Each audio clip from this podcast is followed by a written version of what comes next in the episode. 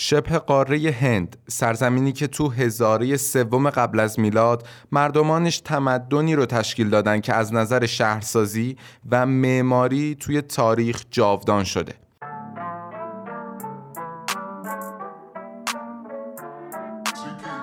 سلام. امیدوارم که حالتون خوب باشه. من بزرگ مهرم از گروه تایملس روم. تو قسمت هفتم پادکست تاریخ معماری میریم سراغ شبه قاره پر رمز و راز هند. سرزمینی که شاید کمتر در مورد معماری و ساخت و سازشون تو دوران باستان شنیده باشید. ولی بهتون قول میدم تو این پادکست از نکاتی که آدمای اون زمان تو هند در مورد معماری رعایت می‌کردن شگفت زده شید.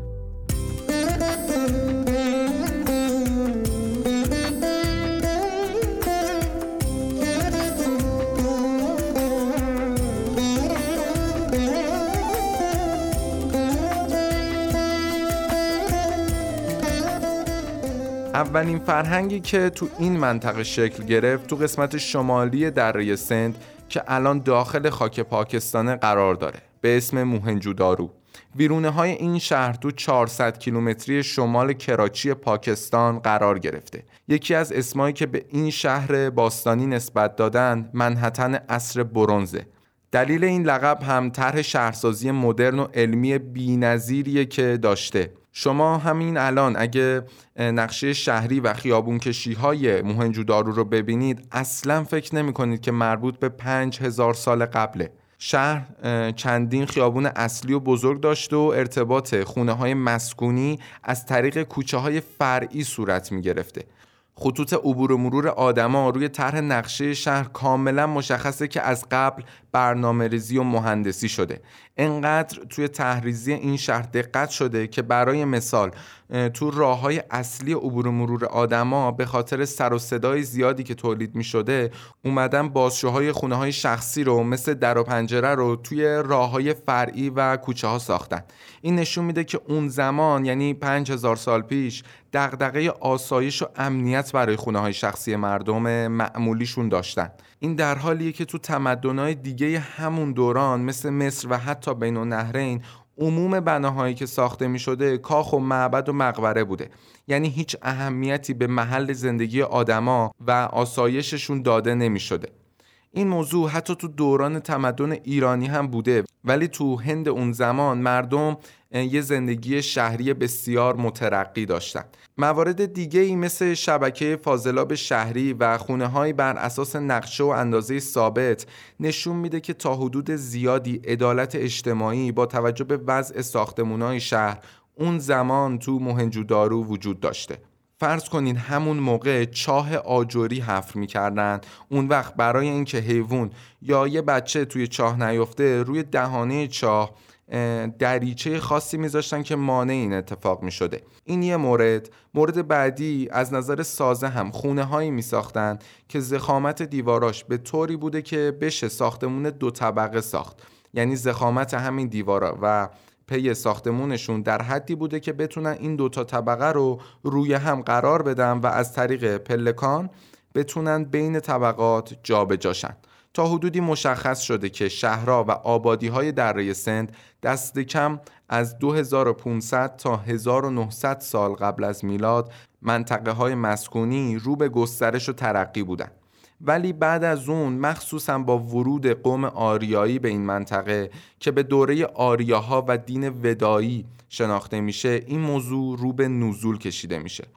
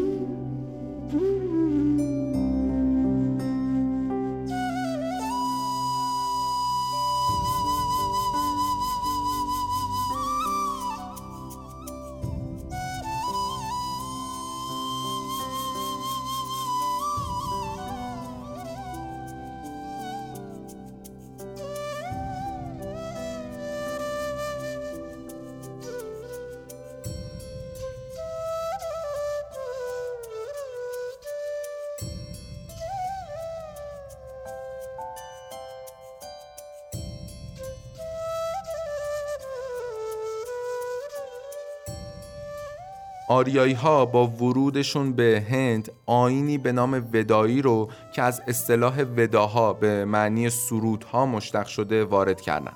حجوم آریایی ها در حدود 1800 سال قبل از میلاد موجب بروز گسست تو هنر هندی شد تا حدوداً 1300 سال بعد که با ظهور بودا ساکیامونی و آین بودا هنر و معماری آینی تو این منطقه مورد توجه قرار گرفت از آثار معماری دوره بودایی به ویژه معماری مذهبی چند معبد ویرونه و تعداد زیادی استوپا و معابد قاری به جا مونده اول بریم سراغ استوپا استوپاها تو معماری هند ویژگی خاصی دارند و از جمله بناهای بسیار مهم و حائز اهمیت دین بودایی هن.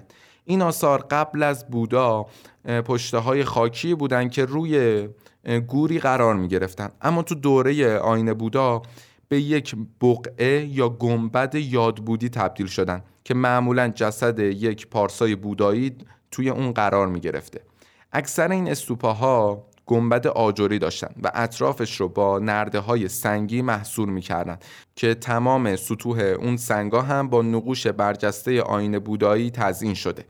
استوپای سانچی معروف ترین استوپای هندیه که ارتفاع گنبد اون از زمین 15 متره.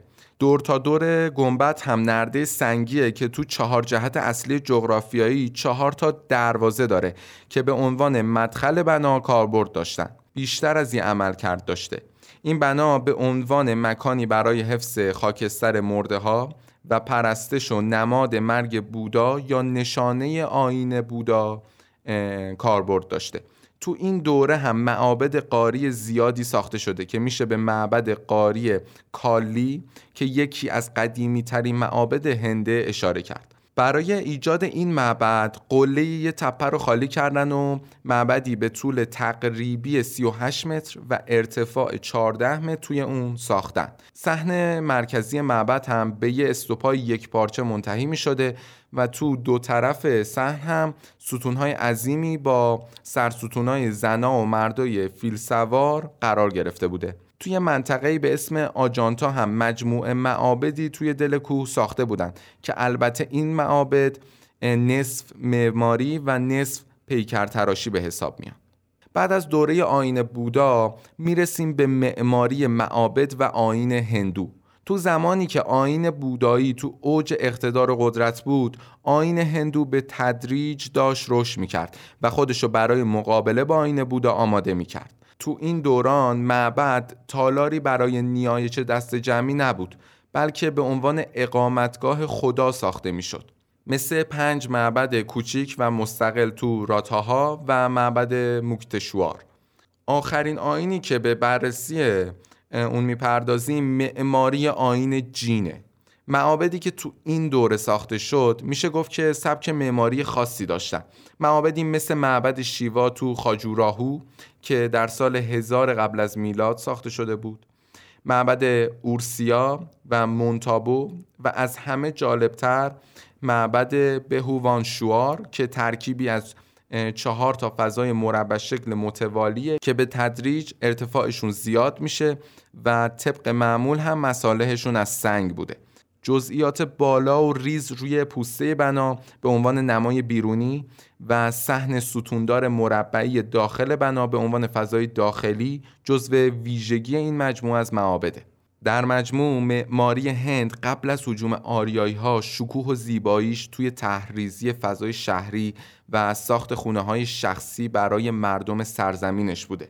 اما به تدریج با گسترش دین و آینای مختلف معماری مثل اکثر تمدنهای باستانی در خدمت معابد و پرستشگاه ها قرار می‌گیره و بناهای باقی مونده از اون زمان رو تو قالب مذهبی و معماری آینی و دینی می‌تونیم ببینیم.